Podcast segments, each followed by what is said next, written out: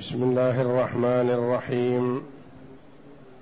الحمد لله رب العالمين. والصلاة والسلام على نبينا محمد وعلى آله وصحبه أجمعين. وبعد. بسم الله. أعوذ بالله من الشيطان الرجيم.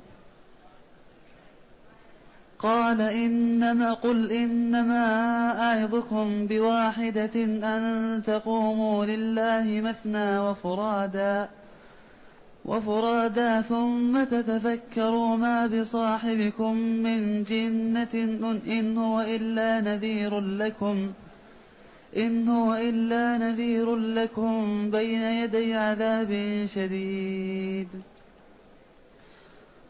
قل ما سألتكم من أجر فهو لكم إن أجري إلا على الله وهو على كل شيء شهيد. قل إن ربي يقذف بالحق علام الغيوب. قل جاء الحق وزهق قل جاء الحق وما يبدئ الباطل وما يعيد. قل إن ضللت فإنما أضل على نفسي وإن اهتديت فبما يوحى إلي ربي بما يوحي بما يوحي إلي ربي إنه سميع قريب. هذه الآيات الكريمة من سورة سبأ. يقول الله جل وعلا لعبده ورسوله نبينا محمد صلى الله عليه وسلم قل أي قل يا محمد لكفار قريش الذين هم ردوا دعوة محمد صلى الله عليه وسلم وكذبوه ولم يقبلوا ما جاء به من الهدى ودين الحق. قل إنما أعظكم بواحدة. قل إنما أعظكم بواحدة. يعني أوصيكم وآمركم بخصلة واحدة. ما هذه؟ قال كثير من المفسرين هذه الخصلة أن تقوموا لله مثنى وفرادا ثم تتفكروا. إنما أعظكم بواحدة. أوصيكم وآمركم وأرغبكم وأريد منكم واحدة. ما هذه الواحدة؟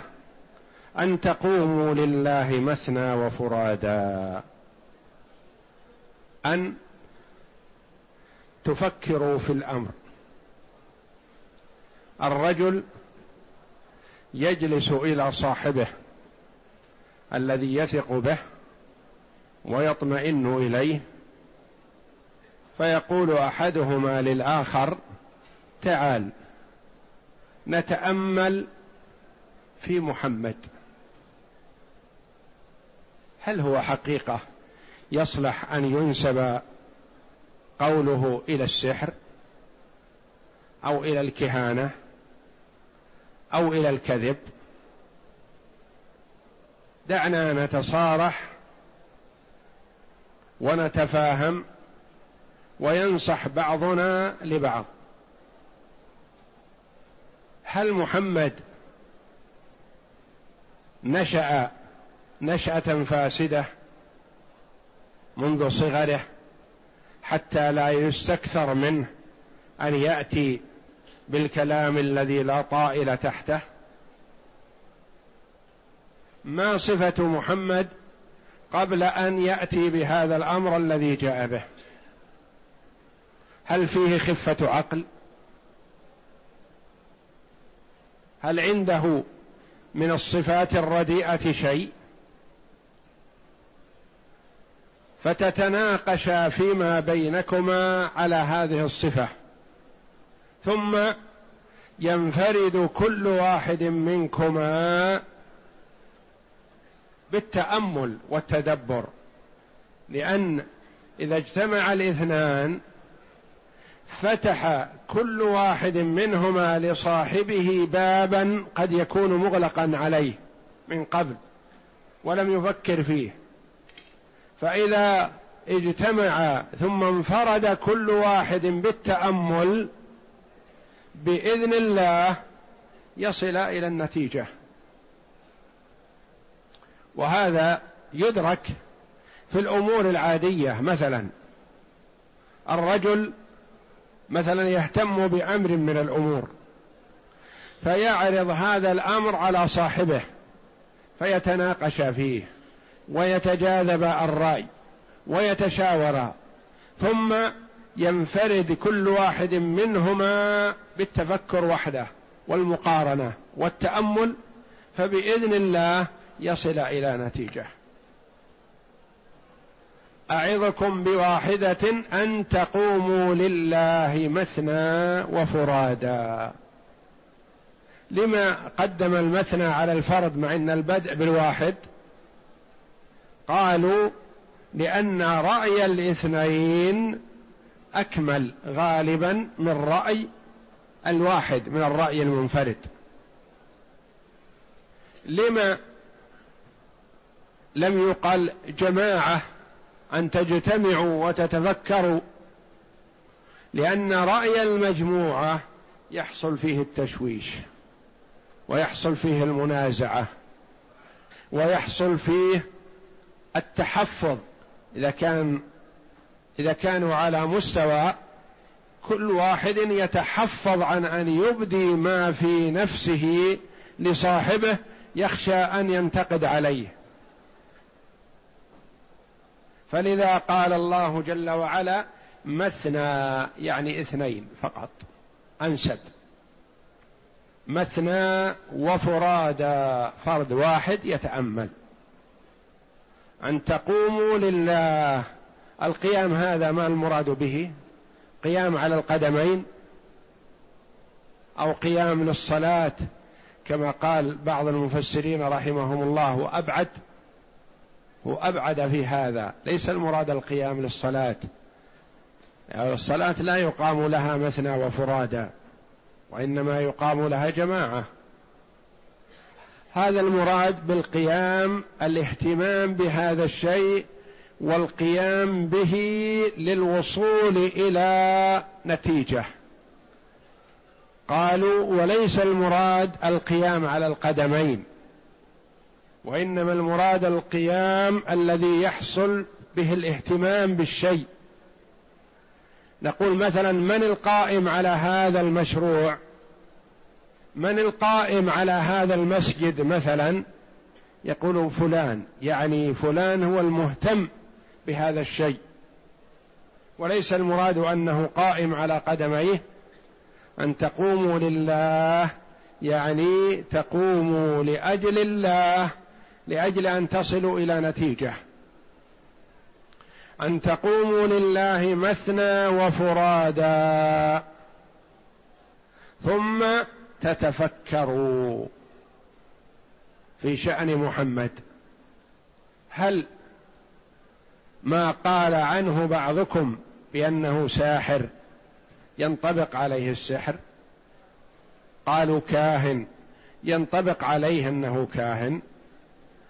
قالوا شاعر هل كلامه هذا من كلام الشعراء الذي فيه المجازفة وعدم المبالاة؟ والاطراء في المدح أو في الذم. لا هذا ولا هذا ولا هذا. بل هو كلام عدل. ثم تتفكروا هل فيه شيء من الجنون؟ هل فيه صفة من صفات المجانين؟ ما بصاحبكم من جنة. إذا تفكرتم وتأملتم وتجردتم عن الهوى والعصبية والحسد وصلتم إلى نتيجة بأن صاحبكم ليس بمجنون وأن رأيه حسن وأنه أكمل الرجال فيما يوصف به الرجل ويمدح. أخذ من كل صفة أكملها مما يمكن أن يوصف به الرجال. في العقل أعقل الرجال. في الفكر في حدة النظر والذهن والتأمل في الذكاء في الإدراك لعواقب الأمور اتصف عليه الصلاة والسلام بأكمل ما يمكن أن يتصف به رجل. ما بصاحبكم من جنة لأنهم قالوا مجنون. كما قال الله جل وعلا عنهم أنه قالوا يا أيها الذي نزل عليه الذكر إنك لمجنون. ما بصاحبكم من جنة إن هو أي ما هو؟ إلا نذير لكم. هو ينذركم ويخوفكم. نذير لكم. بين يدي عذاب شديد. هو يخوفكم عذاب واصل وقريب منكم بين أيديكم وليس ببعيد.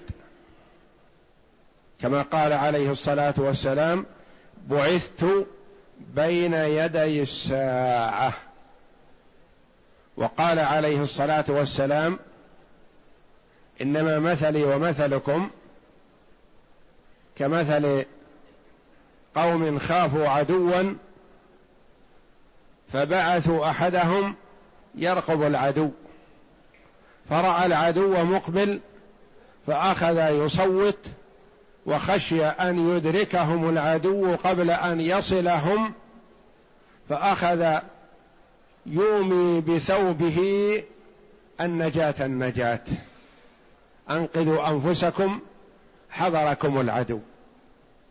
أو كما قال صلى الله عليه وسلم فهو عليه الصلاة والسلام يحذر من عذاب واصل محدق بهم إن لم يتوبوا. ما هو إلا نذير لكم بين يدي عذاب شديد. يعني قدام العذاب مباشرة. إن أطعتموه سلمتم من العذاب وإن عصيتموه أدرككم العذاب فالعذاب قريب. نذارته بين يدي العذاب. والمراد بالعذاب هنا عذاب الدنيا أو عذاب الآخرة. وإذا حصل عذاب الدنيا الذي هو القتل فبعده عذاب الآخرة مباشرة.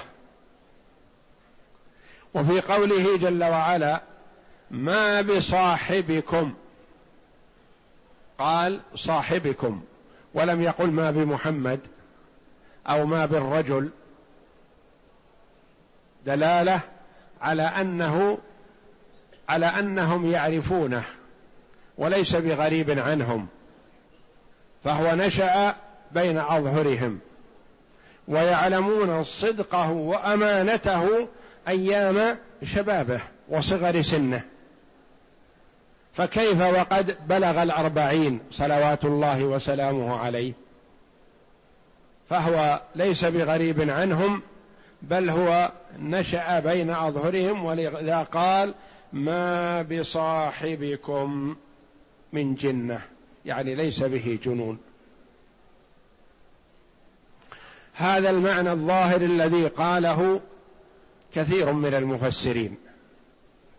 وقيل المراد قل إنما أعظكم بواحدة. أريد منكم واحدة ما هي؟ قال بعضهم طاعة الله. وقال بعضهم كلمة التوحيد لا إله إلا الله. والظاهر والله أعلم أن المراد من هذه الآية وإن كان عليه الصلاة والسلام دعاهم عدة مرات إلى كلمة التوحيد وإلى طاعة الله وكرر عليهم ذلك. لكن المراد بهذه الآية وهذا السياق هو التفكر والتأمل في حال محمد صلى الله عليه وسلم فهو يعظهم ويرغبهم أن يتأملوا الحال ولا يجزموا بالرد. فهم حينما جاءهم محمد صلى الله عليه وسلم بالدعوة ردوا دعوته مباشرة. من حين بلغهم الدعوة ردوها ولم يقبلوها. فيقول الله جل وعلا قل لهم يا محمد تأملوا. لا تستعجلوا في الرد. فتقعوا في الهلاك. بل تأملوا وتفكروا. فإذا تأملتم وتفكرتم برأي مجرد عن الهوى وصلتم بإذن الله إلى النتيجة. ثم أمره الله جل وعلا أن يقول لهم لا تظنوا ولا يخطر على بالكم أني قمت بما قمت به رغبة في الرئاسة أو رغبة في المال أو رغبة في الجاه أو رغبة في السيادة. لا أريد هذا كله. قل ما سألتكم من أجر فهو لكم. ما سألتكم ولا طلبت منكم. شيئا مقابل دعوتي لكم. نظرا لحبهم للمال وتعلقهم به وبالجاه والرياسة حينما دعاهم النبي صلى الله عليه وسلم إلى ما دعاهم إليه ظنوا أنه يريد شيئا من ذلك. فاستدعى كفار قريش أبا طالب عم النبي صلى الله عليه وسلم. قالوا له قل لابن أخيك إن كان يريد السيادة سودناه علينا. وإن كان يريد المال جمعنا له حتى يكون أكثرنا مالا. وإن كان يريد الزواج أعطيناه أجمل فتاة عندنا. وإنما نريد منه أن يكف عن سب آلهتنا ولا يتعرضنا فيما يقول. فقال له أبو طالب ذلك فأخبره صلى الله عليه وسلم قائلا والله لو وضعوا الشمس في يميني والقمر في يساري على أن أترك هذا الأمر ما تركته حتى يظهره الله أو أهلك دونه. صلوات الله وسلامه عليه. فيقول الله جل وعلا قل لهم لا يكن في أنفسهم شيء يظنون أنك تريد المال. قل لهم قل ما سألتكم من أجر فهو لكم. ما أريد شيء أصلا ما سألتكم. وإن سألت فكل ما أسهل هو لكم. تقول ما عندي شيء من هذا وإن كان عندي شيء فهو لك. دليل على أنه ليس عندك شيء. أنا ما طلبت هذا وإن طلبته فهو لك. يعني أنك لم تطلبه أصلا. قل ما سألتكم من أجر فهو لكم. اذا ماذا تريد من هذا؟ قال إن أجري إلا على الله. أنا أريد الأجر من الله جل وعلا ممن أرسلني ممن كلفني بهذا الأمر. أنا مكلف بهذا الأمر من قبل الله جل وعلا فأجري على من أرسلني لا, لا عليكم. إن أجري إلا على الله وهو على كل شيء شهيد.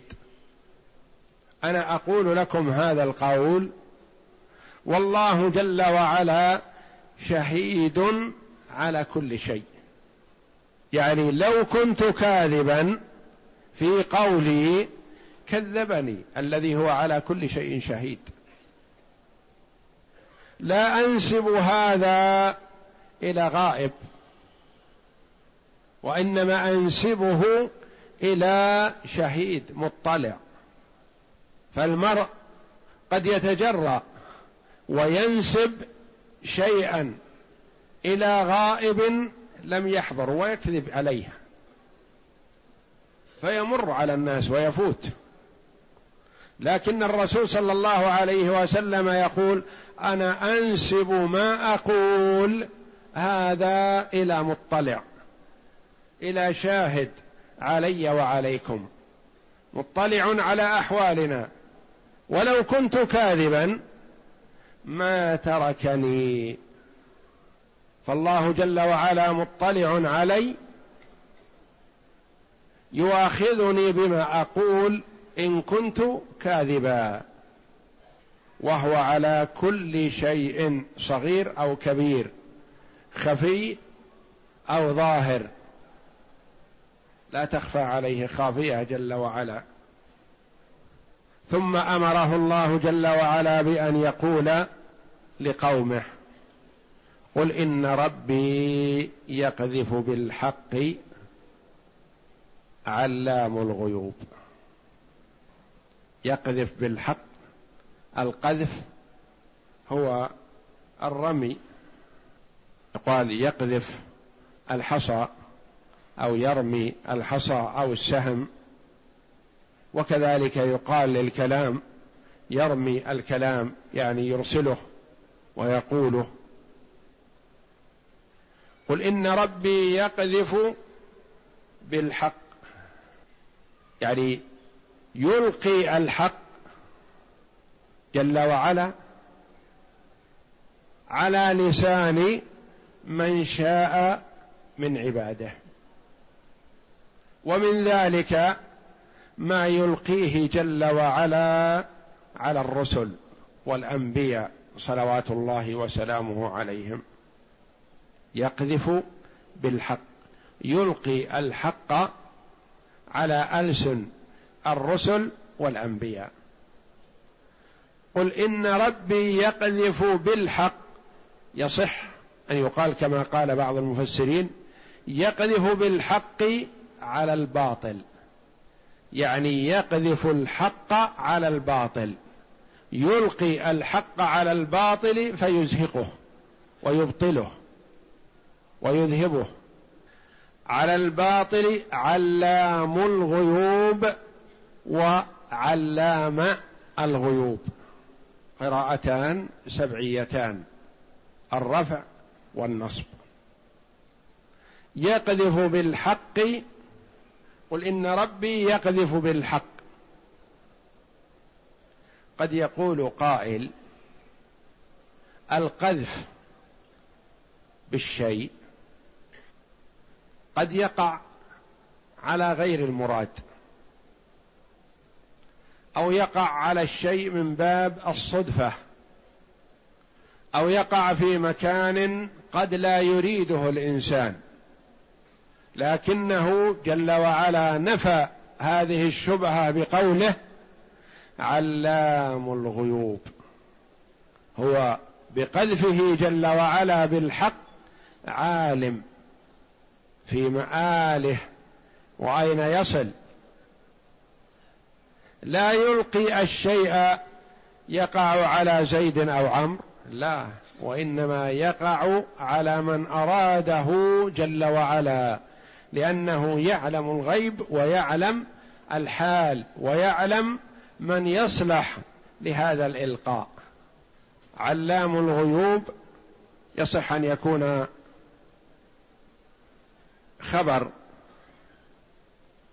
ثاني لإن إن ربي يقذف بالحق. علام الغيوب لأن خبر إن محله الرفع مرفوع. ويصح أن يكون خبر لمبتدأ محذوف تقديره يقذ إن ربي يقذف بالحق هو علام الغيوب ويصح أن يكون صفة لمحل إن واسمها وخبرها لأن محلها الرفع الابتداء والنصب يصح أن يكون على المدح أعني علام الغيوب ويصح أن يكون صفة لاسم إن إن ربي أصفه بأنه علام الغيوب فهو صفة لاسم إن واسم إن منصوب إن ربي. وعلام صيغة مبالغة تدل على التمكن في العلم جل وعلا فهو جل وعلا يعلم كل شيء يعلم ما كان وما يكون وما لم يكن لو كان كيف يكون تعالى وتقدس. ثم أمره الله جل وعلا أن يقول لهم قل جاء الحق وما يبدئ الباطل وما يعيد. قل جاء الحق الحق الذي جاء من الله جل وعلا الذي هو التوحيد والقرآن والهدى والنور جاء تبين وظهر.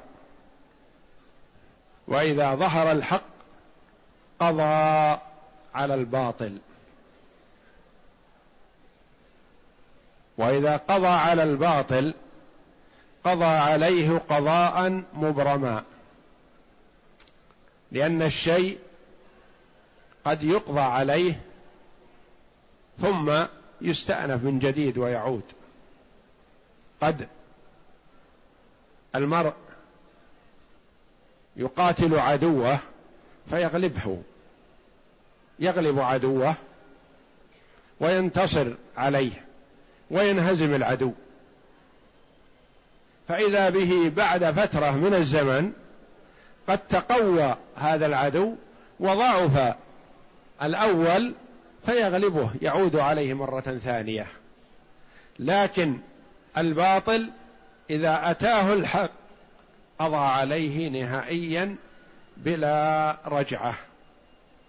قل جاء الحق وما يبدئ الباطل يعني يبدأ يبدأ بداية ويعيد وما يعيد الإعادة مرة ثانية.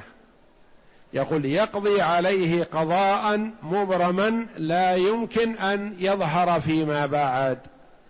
قل جاء الحق وكما قال الله جل وعلا في آية أخرى وحينما دخل النبي صلى الله عليه وسلم على الكعبة وقد وضع بها كفار قريش ثلاثمائة وستون صنما فكان صلى الله عليه وسلم ينحزها آه، بعصا بيده ويقول يتلو قول الله تعالى قل جاء الحق وزهق الباطل وما يبدئ الباطل وما يعيد قل جاء الحق وما يبدئ الباطل وما يعيد. فالله جل وعلا لما فتح لرسوله صلى الله عليه وسلم مكة ونصره على كفار قريش دخل الكعبة فوجد الأصنام فيها معلقة ومنصوبة ملأى بالأصنام كل صنم لطائفة من الطوائف. فأزالها الله جل وعلا قل جاء الحق وما يبدئ الباطل الباطل الشرك أو الكفر أو الضلال. وقيل المراد به الشيطان بأن الشيطان لا يخلق ولا يبعث ولا يوجد لا يوجد الشيء من أول وهلة ولا يبعثه أو يوجده بعد فنائه. ليس له قدرة على شيء من ذلك. قل جاء الحق وما يبدئ الباطل وما يعيد فلا بقاء له ولا استمرار للباطل مع الحق. ثم قال ما قالوا له إنك ضللت تركت دين آبائك وأجدادك ابتعدت عن الصواب. قل يا محمد إن ضللت فإنما أضل على نفسي. إن ضللت فضلالي علي لا يمسكم منه شيء. ولا يضيركم. وإن اهتديت فبما يوحي إلي ربي. وإن كنت على هدى فبوحي من الله جل وعلا. إن كذا وإن كذا. أيهما أقرب إليه صلى الله عليه وسلم؟ هل شيء من عند نفسه أو شيء من عند الله؟ الهداية نسبها إلى الله جل وعلا. والضلال نسبه إلى نفسه.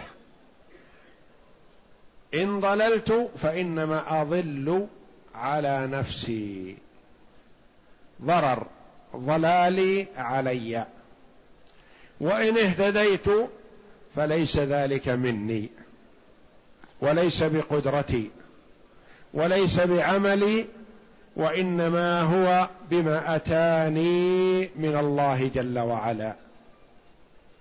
والله جل وعلا لا يدل ولا يهدي إلا إلى الخير.